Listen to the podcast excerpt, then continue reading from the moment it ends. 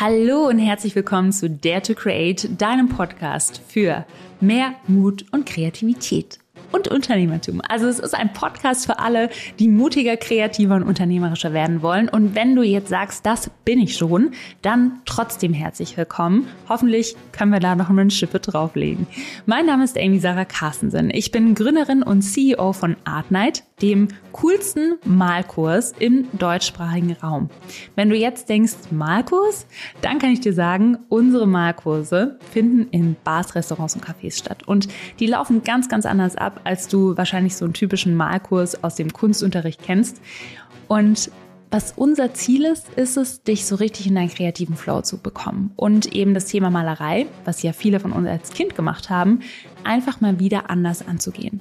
Das, was ich dir garantieren kann, wenn du noch nie an Artnet teilgenommen hast, ist, dass es auf jeden Fall ein Erlebnis wird. Ein schönes Erlebnis, bei dem du sehr wahrscheinlich am Ende des Erlebnisses überrascht sein wirst, was du eigentlich kannst.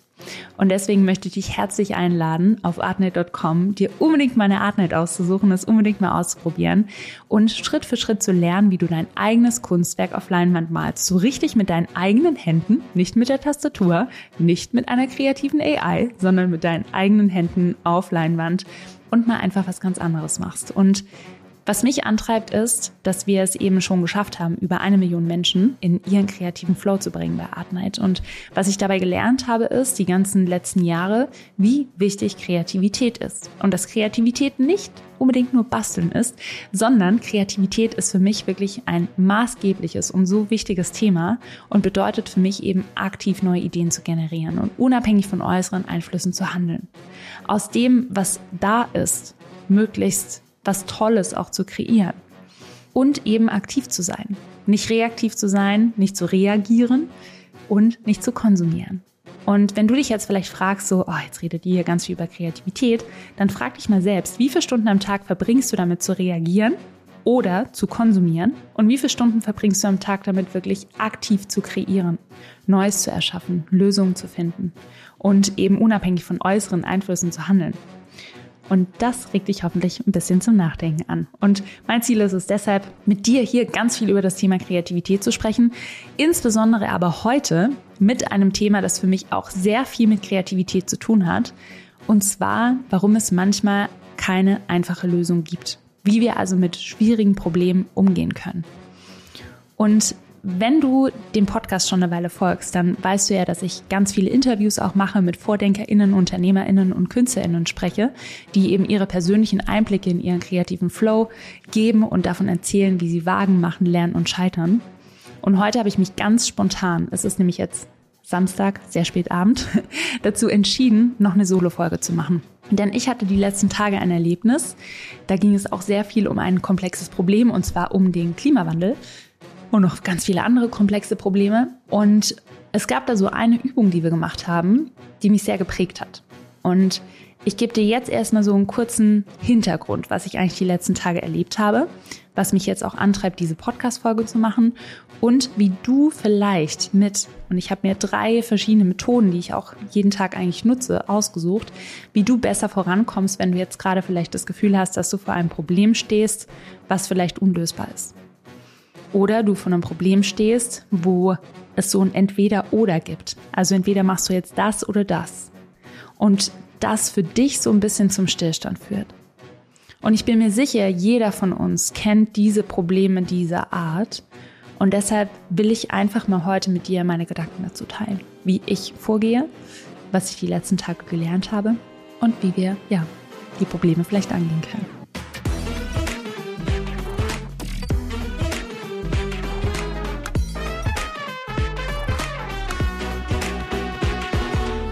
Also, ich war die letzten Tage eingeladen und ich war in Brandenburg.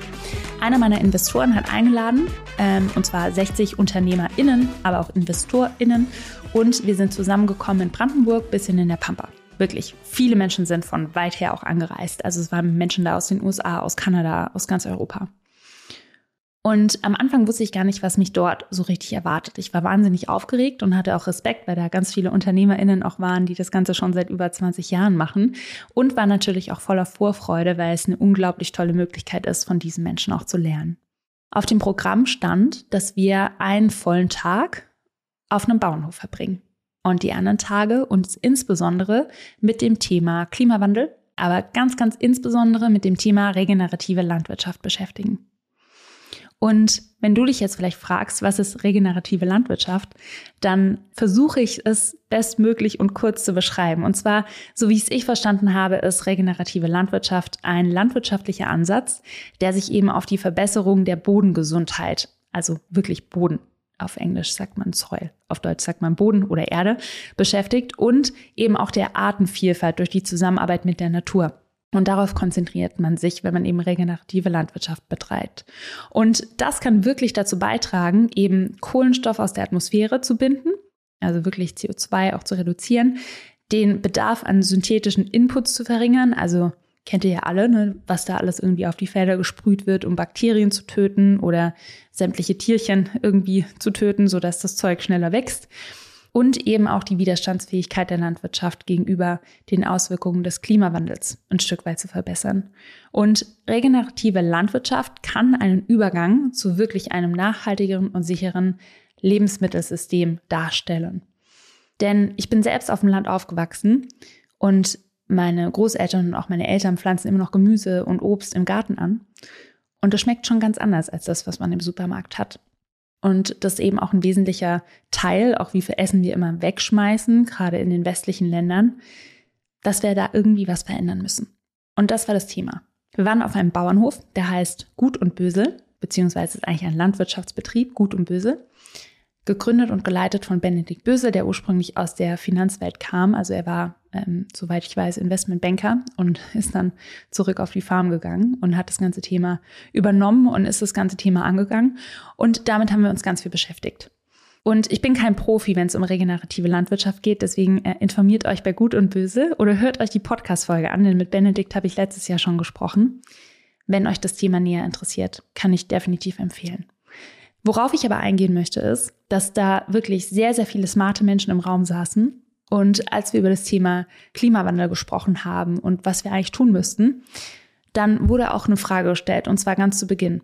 Welches Wicked Problem haben wir oder welches, ja, also über welches Wicked Problem können wir uns unterhalten und welche Lösungsansätze können wir dafür finden?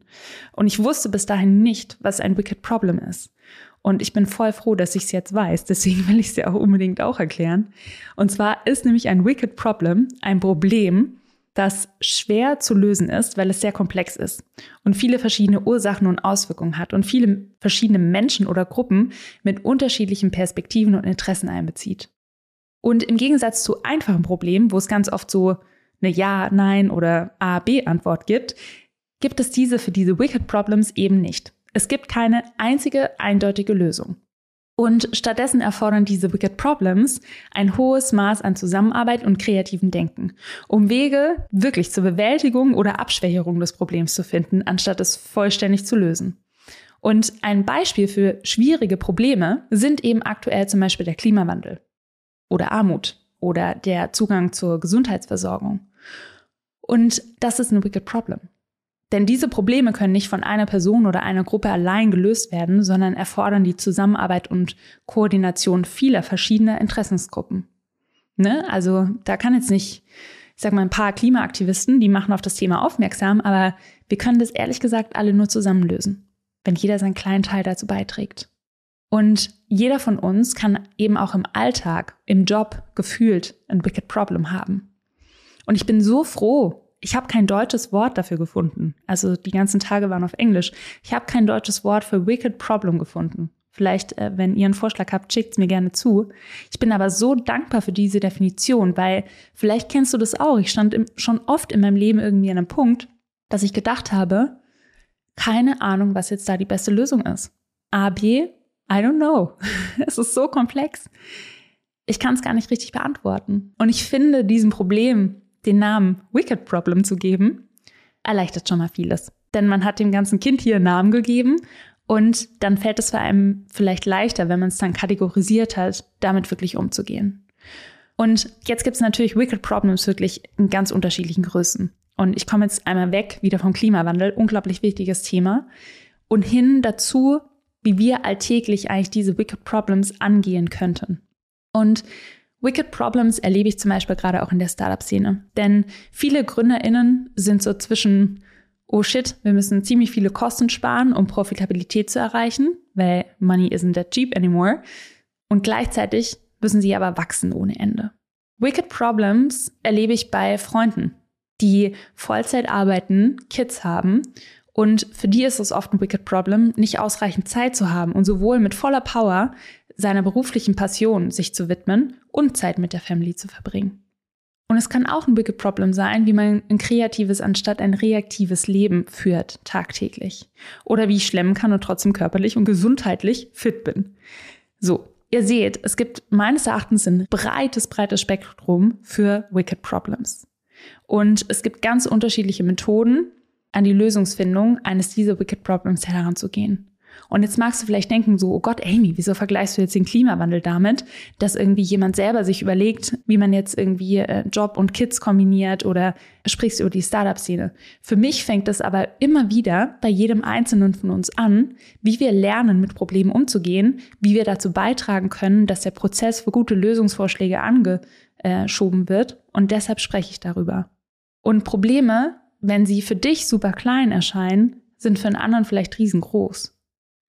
Und es gibt ganz viel, was wir nur zusammen lösen können. Und da möchte ich zu beitragen, indem ich jetzt einmal im Kleinen anfange, die Menschen, die mir jetzt hier zuhören, vielleicht so ein paar Methoden mit an die Hand gebe, wie man ja aus dieser verzwickten Situation irgendwie rauskommt, wenn man das Gefühl hat, man hat ein Problem und keine einfache Lösung dazu und wie wir von Stillstand in die Aktion kommen. Denn das ist, was ganz häufig passiert. Wenn es ein Wicked Problem gibt, wie zum Beispiel, ich komme jetzt doch nochmal auf den Klimawandel zurück und ich habe viel darüber nochmal verstanden und gelernt die letzten Tage. Wenn es ein großes Problem gibt, dann passiert oft Folgendes. Nix. Denn wir denken alle immer, okay, der andere kümmert sich schon drum oder hey, ich bin ja hier so ein kleines Würstchen, ich kann da ja nichts irgendwie bewirken. Und das ist das Problem. Denn um große Probleme zu lösen, braucht es die Masse. Und es braucht komplexe Lösungen. Und es braucht ganz oft ein Und anstatt ein Entweder-Oder. Und wenn jeder von euch im Einzelnen und wenn du jetzt im Einzelnen anfängst, anders über Probleme nachzudenken, die Probleme anders einzukategorisieren, dann wird es dir vielleicht im Alltag ein bisschen leichter fallen, mit diesem Problem umzugehen. Also, bevor ich mich jetzt hier noch weiter im Kreis drehe, ich glaube, du hast den Punkt jetzt verstanden, den ich machen möchte. Meines Erachtens, und das sind wirklich nur drei, die ich jetzt ausgewählt habe, gibt es ganz unterschiedliche Methoden, eben um an die Lösungsfindung eines dieser Wicked Problems heranzugehen. Und damit meine ich nicht so, da wird es dir eine Lösung geben, sondern erstmal, wie können wir eigentlich anfangen, wie können wir in Aktion kommen. Und deshalb will ich dir die drei Gedanken einmal teilen. Und vielleicht helfen sie dir. Würde mich auf jeden Fall freuen. Vielleicht probierst du sie einfach mal aus, wenn du irgendwie auf das nächste Problem stößt oder eben auch über globale Probleme nachdenkst. Und vielleicht stoße ich einfach in Gedanken bei dir an. Also hier erstmal meine drei Punkte. Ich fange mit dem ersten an. Denke nicht immer in Lösungen, sondern über den Prozess nach und wie du anfangen kannst. Es kann wirklich von Vorteil sein, mehr über den Prozess als über die Lösung nachzudenken. Denn so können wir uns auf den Weg und nicht nur auf das Endergebnis konzentrieren. Machen wir ja alle jeden Tag super gerne. Was ist das Endergebnis? Ist auch bei Art nicht so. Es funktioniert nicht, dass wir Erwachsene vor eine leere Leinwand hinsetzen, sondern die müssen davor ein Motiv auswählen auf unsere Website, zum Beispiel die Berliner Skyline. Und diese Berliner Skyline wollen sie erstmal malen. So, buchen dann ein Ticket dafür. Und erst der Prozess, wenn jemand anfängt zu malen und auf dieser leeren Leinwand zu arbeiten, erst dann traut man sich loszulassen und vielleicht sein ganz eigenes Ding daraus zu machen. Und sich eben auf den Prozess zu konzentrieren, also auf das Malen, ich bleibe jetzt mal dabei, auf das Malen sich zu konzentrieren und nicht auf das Endergebnis, was dann am Ende auf der Leinwand ist, das kann uns so sehr darauf, also helfen, aus den Erfahrungen, die wir auf dem Weg machen, zu lernen und zu wachsen und neue Fähigkeiten und Perspektiven zu entwickeln, die in anderen Bereichen unseres Lebens wirklich wertvoll sein könnten. Deswegen rege ich dich dazu an, denk mehr über den Prozess nach als über die Lösung und mach den ersten Schritt. Und für komplexe Probleme gibt es nicht nur eine einzige klare Lösung. Wenn wir uns aber auf den Prozess konzentrieren, können wir verschiedene Ansätze erforschen und mit unterschiedlichen Ideen experimentieren, um herauszufinden, was in einer bestimmten Situation am besten funktioniert. Und das kann wirklich zu kreativeren und innovativeren Lösungen führen. sowie eben auch einem viel, viel stärkeren Gefühl meines Erachtens der Eigenverantwortung und der Akzeptanz, bei denen am Prozess ja, beteiligten Menschen führen kann. Denke über den Prozess nach, nicht immer über die Lösung. Und das Nachdenken eben über diesen Prozess kann auch dazu beitragen, dass wir angesichts des Wandels anpassungsfähiger und widerstandsfähiger werden. Es wird immer Wandel geben, wir müssen immer flexibel bleiben. Und wenn wir nicht so fixiert sind auf ein einziges Endergebnis, was dann da am Ende sein soll, sondern uns mehr auf den Prozess einlassen und den auch akzeptieren, sind wir eben in der Lage, anpassungsfähiger und widerstandsfähiger zu werden und meines Erachtens auch glücklicher zu werden. Und wenn wir uns wirklich auf die Schritte konzentrieren, die wir tun müssen, um eben, ja, voranzukommen und nicht nur auf das ultimative Endziel, dann können wir auch besser darauf vorbereitet sein, unsere Pläne auch anzupassen, ne, wenn sich die Umstände ändern oder neue Informationen auftauchen. Und insgesamt bin ich wirklich der Überzeugung, dass uns ein stärkeres Nachdenken über den Prozess dabei helfen kann, achtsamer und kreativer und anpassungsfähiger, wie ich schon gesagt habe, wirklich an Problemlösungen und Zielsetzungen heranzugehen. Und ich glaube, da kommen dann viel sinnvollere und nachhaltige Ergebnisse raus als andersrum.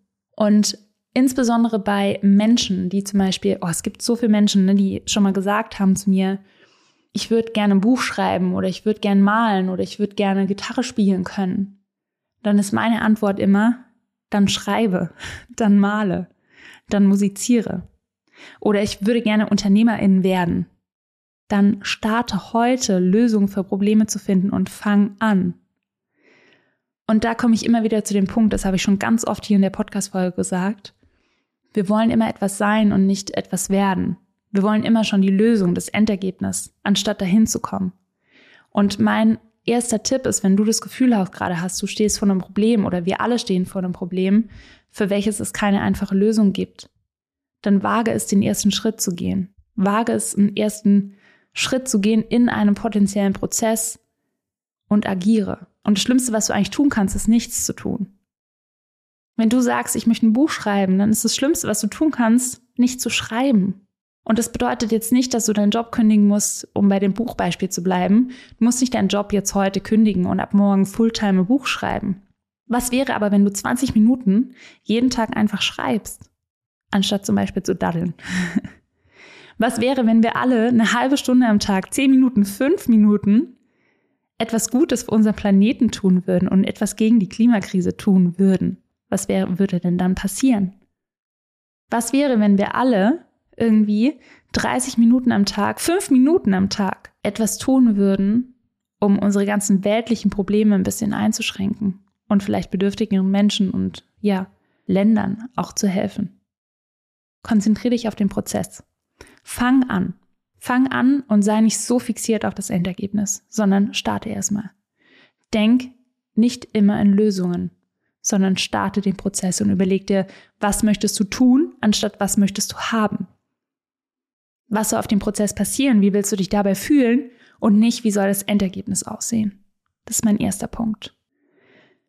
Der zweite Punkt ist, jetzt habe ich ja gerade gesagt, ne, was wäre, wenn du 20 Minuten, 30 Minuten am Tag, 5 Minuten am Tag XYZ tust? Wenn, mh, mm, ich überlege mir ein greifbares Beispiel.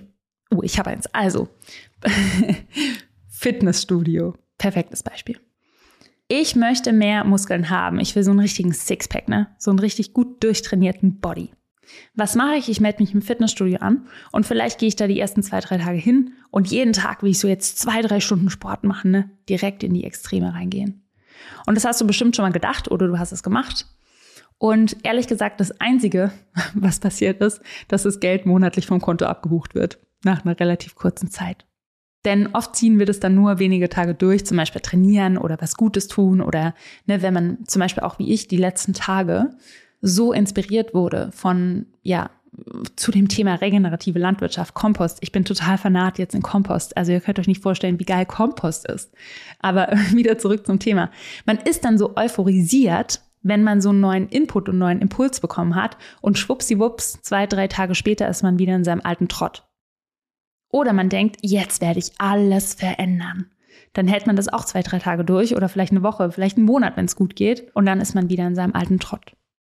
Und das, was eben dabei hilft, wirklich neue Routinen zu etablieren, wirklich was zu verändern, wirklich diese fünf Minuten, 30 Minuten, Stunde jeden Tag zu investieren, um was Gutes zu tun für dich selbst oder für die gesamte Welt, dann helfen Tiny Habits. Tiny Habits hast du bestimmt schon mal gehört. Wenn nicht, dann lernst du es jetzt, sind wirklich kleine, konsequente Aktionen, die zu langfristigen Verhaltensänderungen führen können. Diese Methode wurde von dem Verhaltensforscher BJ Fogg entwickelt und die drei Schlüsselelemente für die Schaffung wirklich erfolgreicher Gewohnheiten sind folgende. Fang klein an. Klein anfangen. Erster Punkt. Beginne wirklich mit einer Gewohnheit, die so einfach ist, dass du nicht scheitern kannst. Das schafft Vertrauen und Schwung und macht es wahrscheinlicher, dass du die Gewohnheit auf Dauer beibehalten kannst. Und wenn du jetzt auch drüber nachdenkst, so, was ist eine kleine Gewohnheit, die du tun kannst, um dem Klimawandel zum Beispiel entgegenzuwirken, then do it. Was ist eine kleine Gewohnheit, die du tun kannst, um vielleicht deinem beruflichen Traum nahe zu kommen? Wie zum Beispiel, du möchtest Auto sein. Dann schreib jeden Tag. Fünf Minuten, zehn Minuten, eine Minute. Ist egal. Fang wirklich klein an. Fang klein an. Zweiter Punkt. Verbinde das mit einer bestehenden Routine. Also verankere die neue Gewohnheit mit einer bestehenden Routine oder Verhaltensweise, so dass sie irgendwie dann sehr schnell ein natürlicher Teil deines Tages wird. Da, zum Beispiel, wenn du jetzt sagst, du möchtest mit der Verwendung von Zahnseide beginnen. Das ist so ein typisches Thema. So wenig Menschen benutzen irgendwie jeden Tag Zahnseide. Solltest du auf jeden Fall tun. Wenn du jetzt damit anfangen möchtest, dann verbinde es mit dem abendlichen Zähneputzen. Da machst du das erstmal eine Weile und irgendwann mal wirst du merken, dass so natürlich wie Zähneputzen für dich ist, ist es auch, dass du Zahnseide nutzt. Und das ist jetzt auch so ein einfaches Beispiel, aber einfach nur, ich hoffe, es hilft dir dabei, es zu verstehen. Und das kannst du eben auch mit größeren Dingen tun. Das heißt, wenn du zum Beispiel auch gründen möchtest oder Unternehmerin sein möchtest, dann überleg dir, mit was für einer Tätigkeit kannst du es jeden Tag verbinden, um so die ersten Schritte zu gehen. Und dritter Punkt, feiere deinen Erfolg. Feier es jedes Mal, wenn du die Gewohnheit abgeschlossen hast. Wenn du Zähne geputzt hast, Zahnseide benutzt hast und erinnere dich zurück oder vielleicht hast du selbst Kids, wie sehr du es feierst, sie jedes Mal lobst und sagst so, yes, richtig gut, hast du wieder Zähne geputzt. Woohoo! Feier dich auch selbst. Dadurch wird nämlich dein Verhalten verstärkt und es macht viel, viel mehr Spaß und ähm, bringt dir sehr viel Motivation und langfristigen Erfolg, das dann auch tatsächlich beizubehalten. Ja, Tiny Habits beginnt mit kleinen erreichbaren Gewohnheiten und baut im Laufe der Zeit allmählich aus, um eben Menschen dabei zu helfen, ihr Verhalten nachhaltig zu verändern. Und zwar auf eine Weise, die so überschaubar ist und Spaß macht. So, also erster Punkt. Kannst du dich noch dran erinnern? Hast schon wieder vergessen? Nein. Denk nicht immer in Lösungen, sondern über den Prozess nach und wie du anfangen kannst. Zweiter Punkt, überlege dir, welche Gewohnheiten du verändern kannst oder neu etablieren kannst. Und wir sind immer noch bei dem Thema, wie findest du Methoden und Lösungen für komplexe Probleme? Und das sind genau zwei Ansätze, wie du damit umgehen kannst. Das heißt, fang klein an. Mach's mit Tiny Habits. Anstatt morgen die Welt retten zu wollen, überleg dir, was du heute im Kleinen, im Einzelnen verändern kannst. Und jetzt kommt mein dritter Punkt. Das ist meines Erachtens ein absoluter Keypoint und darüber haben wir auch die letzten Tage ab und zu gesprochen. Und das erlebe ich so oft, tagtäglich. Und gerade bei Wicked Problems, also bei komplexen Problemen, für die es keine einfache Lösung gibt, fallen wir ganz häufig in diese kleine Falle. Und zwar, ich nenne sie ganz liebevoll in die oder anstatt die und Falle. Also die oder Falle. Das ist die oder Falle. Die Oder-Falle macht Folgendes. Ich bleibe mal beim Beruflichen. Ich kann nicht gründen, weil ich angestellt bin. Entweder oder. Gründen oder angestellt. Und ich kann nicht Controller sein und Künstler sein. Entweder oder. Controller oder Künstler. Ich kann mit meiner Ernährung nicht etwas Positives für die, die Welt irgendwie schaffen, sondern ich muss super in Extrem denken. Entweder oder. Und ich bleibe jetzt mal bei diesem Beispiel der Ernährung, weil das ist ein Thema, das polarisiert total und mich nervt es inzwischen auch. Ich werde ganz oft gefragt, ob ich Vegetarierin bin. Und meine Antwort ist inzwischen, dass ich mich zu 96 Prozent pflanzlich ernähre, weil ich mich sehr ungern in diese Schublade stecken lasse. Und weil ich auch sehr ungern sage, so, ich bin Veganerin, ich bin Vegetarierin, sondern das, was es einfach am besten ausdrückt, wie ich mich ernähre, ist, dass ich sage, ich ernähre mich zu 96 Prozent pflanzlich. Warum? Ich komme vom Land. Ich war als Kind dabei, wenn geschlachtet wurde. Und ich habe mich erst wieder, wie gesagt, vor zwei Tagen mit einem regenerativen Landwirtschaftsbetrieb ausgetauscht. Es ist nicht per se Fleisch oder Fisch zu essen, ist nicht per se schlecht. Aber die Menge macht's. Und ich glaube, die Oder-Denke, wieder, hier sind wir wieder die Oder-Falle. Wenn man in der Oder-Falle drin steckt, dann denken ganz viele Menschen, ich muss jetzt Veganerin oder Vegetarierin werden oder ich bin Allesfresser.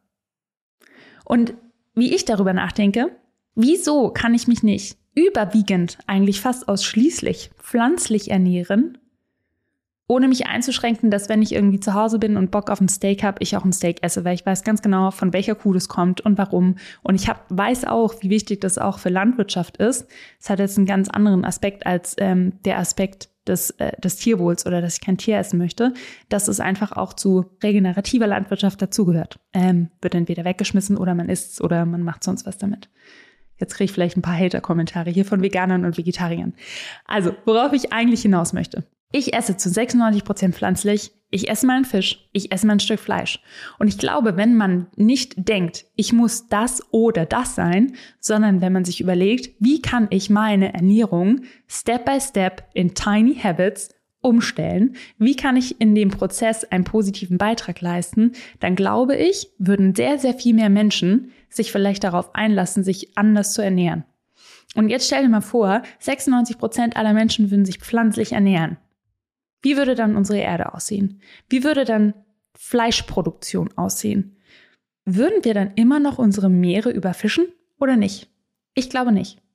Und deshalb ist meine Antwort hier, dass wir anstatt in oder viel, viel häufiger in und denken sollten. Das fällt uns aber unglaublich schwer, denn das Entweder-Oder-Denken oder Oder-Denken, die Oder-Falle, ist uns auch ein Stück weit angeboren. Warum? Wir haben begrenzte geistige Ressourcen oder vielleicht einfach nicht den Zugang dazu. Oder jetzt sind wir schon wieder dabei. also unser Gehirn hat wirklich nur eine begrenzte Kapazität, um Informationen zu verarbeiten. Und das Denken in Begriffen wie oder ermöglicht es uns, wirklich komplexe Entscheidungen und Auswahlmöglichkeiten zu vereinfachen. Beispiel. Unser Gehirn kann müde werden. So ist es. Genauso wie unser Körper auch müde wird. Und wenn wir zum Beispiel, wenn wir zu viel arbeiten oder uns ablenken und so weiter oder nicht unserem ja, Schlafbedürfnis folgen. Und deshalb ist es manchmal viel einfacher, nur in einer Wahl zu denken, anstatt in vielen. Und gerade in unserer Welt, die geprägt ist von ganz viel Informationsflut, äh, von ganz vielen ja, äußeren Impulsen und Co., ist es einfach leichter für unser Hirn, in A oder B zu denken, anstatt komplexere Prozesse oder Lösungsräume da aufzumachen. Zweites. Binäres Denken. Wir Menschen neigen dazu, Dinge in binäre Gegensätze zu kategorisieren. Zum Beispiel in gut oder schlecht, richtig oder falsch. Und das kann dazu führen, dass wir eben auch in entweder oder denken, anstatt in sowohl als auch. Also oft denken wir in schwarz-weiß. Manchmal denken wir, dass alles entweder das eine oder das andere sein muss. Ne? Gerade wie zum Beispiel mit der Ernährung. Und wir vergessen, dass es viele Farben dazwischen gibt. Also um ganz genau zu sein, um jetzt mal hier bei dem Schwarz-Weiß-Beispiel zu bleiben oder bei Farben zu bleiben, es gibt 256 verschiedene Helligkeitsstufen für jeden der roten, grünen und blauen Farbkanäle, was insgesamt etwa 16,8 Millionen mögliche Farben ergibt. Das bedeutet, dass es viele verschiedene Grautöne gibt und auch viele Farben, die zwischen Schwarz und Weiß liegen. Ne? 16,8 Millionen. Kannst du dir mal merken. Und genauso wie es 16,8 Millionen mögliche Farben ergibt, quasi mit verschiedenen Helligkeiten und Co., so gibt es auch Lösungsräume. Es ist nicht entweder oder, es ist ganz oft sowohl als auch und. Warum das auch so ist, dass es uns so schwer fällt, ist auch die kulturelle Prägung. In manchen Kulturen ist das Entweder-Oder-Denken weiter verbreitet und wird als Standarddenkweise angesehen. In Deutschland würde ich mal sagen, ist dieses Entweder-Oder-Denken, also unternehmerisch zu sein oder angestellt zu sein, schon ziemlich präsent. Was in aller Munde gerade ist, ist das ganze Thema Homeoffice oder Office. Wir können uns irgendwie alle nicht darauf einigen, dass sowohl als auch durchaus eine Lösung ist und aber mal das eine oder das andere besser sein kann. Nein, wir wollen die eine Lösung haben. Was ist denn jetzt endlich besser? Und in verschiedenen Familien, verschiedenen Teilen der Welt gibt es eben unterschiedliche Denkweisen. Und manche Menschen mögen vielleicht lieber Schokoladeneis, andere Vanilleeis. Jetzt ist deshalb nicht das eine schlechter oder besser, das ist einfach anders. Ein weiterer Punkt ist, warum das uns so schwer fällt, und ich gebe dir jetzt mit Absicht hier ein bisschen mehr Background-Info, dass du verstehst, wie dein Hirn funktioniert oder warum du auch selber immer wieder in die Oder-Falle kommst, ist die kognitive Verzerrung als nächster Punkt. Also bestimmte kognitive Voreingenommenheiten, wie zum Beispiel Bestätigungs- oder Verankerungsvoreingenommenheit, können dazu führen, dass wir uns auf eine Option oder ein Ergebnis konzentrieren und andere ausschließen. Das heißt, manchmal sind wir von einer Sache so begeistert, dass wir all die Dinge vergessen, die wir tun können. Zum Beispiel, wenn ich unbedingt Pizza will zum Abendessen, dann vergesse ich voll schnell, dass es eigentlich auch Salat oder Spaghetti gibt.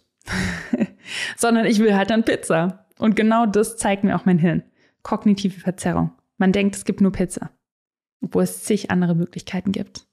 Also Insgesamt kann das Denken in Oder-Begriffen wirklich eine nützliche gedankliche Abkürzung sein, aber es ist so, so wichtig, dass wir immer wieder trainieren, kreativ trainieren, die Möglichkeiten, mehrere Optionen und Ergebnisse und in Betracht zu ziehen, wenn man Entscheidungen trifft oder Situationen evaluiert oder eben ja Probleme sich auch anschaut.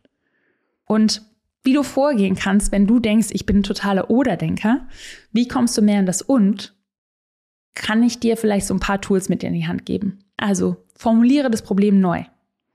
Anstatt das Problem als eine Entweder-oder-Entscheidung zu sehen, sieh es als Chance, eine Lösung zu finden, die beide Optionen auch mit einbezieht. Ne? Denk wieder an den Prozess. Denk an die Tiny Habits, die ich davor schon genannt habe.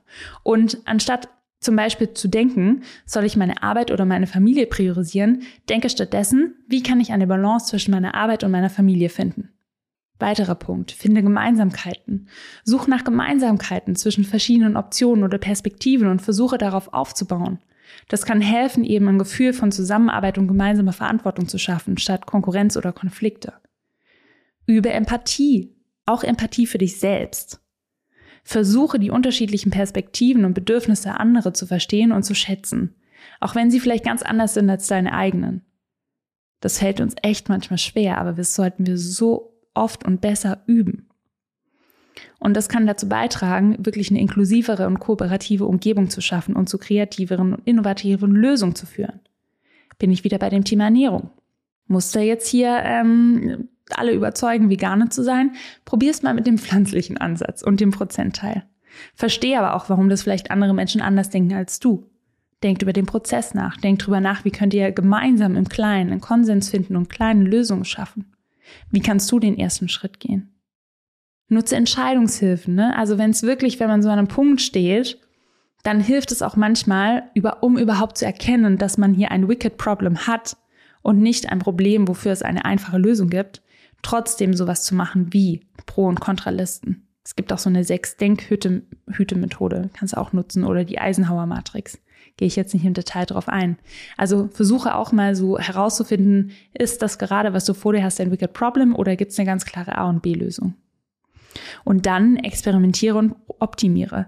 Probiere verschiedene Ansätze und Lösungen aus, sei bereit, bei Bedarf eben anzupassen. Das kann zu einer viel flexibleren und anpassungsfähigeren Denkweise beitragen und eben auch dazu, dass du kreativer und effektiver arbeiten kannst. Also wirklich, um das Thema jetzt abzuschließen, du siehst, das beschäftigt mich sehr, weil wir haben da auch viel drüber geredet. Das Denken in und statt in oder bedarf wirklich ein Umdenken in Richtung Zusammenarbeit, Empathie, kreativer Problemlösung. Durch Übung und den Einsatz von Entscheidungshilfen kannst du dir so eine kleine Brücke dafür auch schaffen. Und wir sind darauf gekommen, die letzten Tage, weil um den Klimawandel zu lösen, um weltliche Probleme, die uns alle wahrscheinlich gerade beschäftigen oder beschäftigen sollten, zu lösen, hilft es oft nicht, in entweder oder zu denken. Was denn dann passiert, ist Stillstand. Wir tun nichts. Wir denken, jemand anders wird's lösen. Oder wir sind so richtig frozen, weil wir so überwältigt sind, dass wir gar nicht wissen, wie wir jetzt vorgehen sollen. Und das ist ganz normal. Ist auch wichtig, das mal anzuerkennen. Es ist dennoch wichtig, dass wir versuchen, in uns zu denken, dass wir versuchen, kleine Gewohnheiten in unserem Alltag zu verändern, dass wir versuchen, im Prozess zu denken, anstatt in der Endlösung. Und wenn du gerade vor einem Wicked Problem stehst, vor einem Problem, wo es eben keine einfache Lösung gibt, dann überleg, wie du anfangen kannst. Einfach den ersten Schritt in eine Richtung gehen kannst Es muss nicht die richtige, ultimative Richtung sein, aber es ist ein Schritt. Ein Schritt nach vorn. Und es ist was ganz anderes, als stehen zu bleiben. Starte mit kleinen Gewohnheiten, mach kleine Schritte. Du musst nicht den riesen Jump direkt machen ins eiskalte Wasser. Du kannst erstmal einen kleinen Schritt gehen. Und erlaub dir wirklich im Un zu denken. Wenn du Controller bist und Bock hast zu malen, dann male. Wenn du ein Buch schreiben möchtest, dann schreibe. Wenn du etwas Positives in der Welt beitragen möchtest, dann tu das. Dann überleg dir, wo du einkaufst, was du einkaufst, wie du agierst, wie viel Strom du verbrauchst und so weiter, wie du dich engagieren kannst. Mach's im Kleinen. Und allein diese drei Punkte werden dem vermeintlich so hoffnungslosen Fall einen ziemlich großen Lösungsraum geben. Denn vielleicht hast du gerade ein Wicked Problem vor dir. Und jetzt überleg dir mal, wenn du darüber so nachdenkst, dass du über den Prozess nachdenken kannst, dass du in und nachdenken kannst, dass du in Kleingewohnheiten erstmal denken kannst, dann ist der Lösungsraum schon viel, viel größer, als wenn du nur direkt über das Endergebnis und die eine Lösung, die am besten so gehe direkt über los und komme direkt zum Endergebnis führt. Das gibt's nicht. Und das war mein großes Learning die letzten Tage. Wirklich angestoßen auf dem Hof durch diese Menschen. Und manchmal gibt's einfach keine einfache Lösung. Es gibt keine einfache Lösung für den Klimawandel, auch wenn wir das so gerne hätten. Es gibt sie nicht. Es gibt nicht die eine einfache Lösung für den Umgang mit schwierigen Problemen. Aber ich hoffe, dass diese Podcast-Folge dir etwas Inspiration gegeben hat, wie es dennoch einen großen Lösungsraum gibt, in dem du den ersten Schritt gehen kannst und etwas verändern kannst. Wir alle was verändern können. Und wenn wir alle einen kleinen Schritt gehen, dann haben wir schon mal mehr gemacht als gestern. Also wenn wir heute den kleinen Schritt gehen, haben wir schon mal mehr gemacht, als was wir gestern getan haben. Und deswegen möchte ich dich dazu ermutigen, wirklich loszugehen. Auch wenn es im Moment gerade ja so scheint, als gibt es keine Lösung. Es gibt immer irgendwie Lösungen, es geht immer irgendwie weiter. Aber wir müssen was dafür tun und wir dürfen dafür nicht stillstehen. Und du darfst dafür nicht stillstehen. Wenn du was verändern möchtest, steh nicht still. Geh den ersten Schritt. Und wenn dir die Podcast-Folge gefallen hat, wenn du Gedanken hast, wenn du was mir, mir teilen möchtest, tu das gerne. Das ist ganz meine eigene Meinung, meine, meine Gedanken hier gerade dazu. Teile sie gerne, würde ich mich wahnsinnig freuen. Und folge dem Podcast, klicke die Glocke, bewerte den Podcast, schreib mir auf Instagram, was auch immer, wonach du dich gerade fühlst. Und wenn du Support brauchst, kannst du mir auch schreiben. Gibt bestimmt jemand oder einen Lösungsraum, wie ich dir vielleicht weiterhelfen könnte.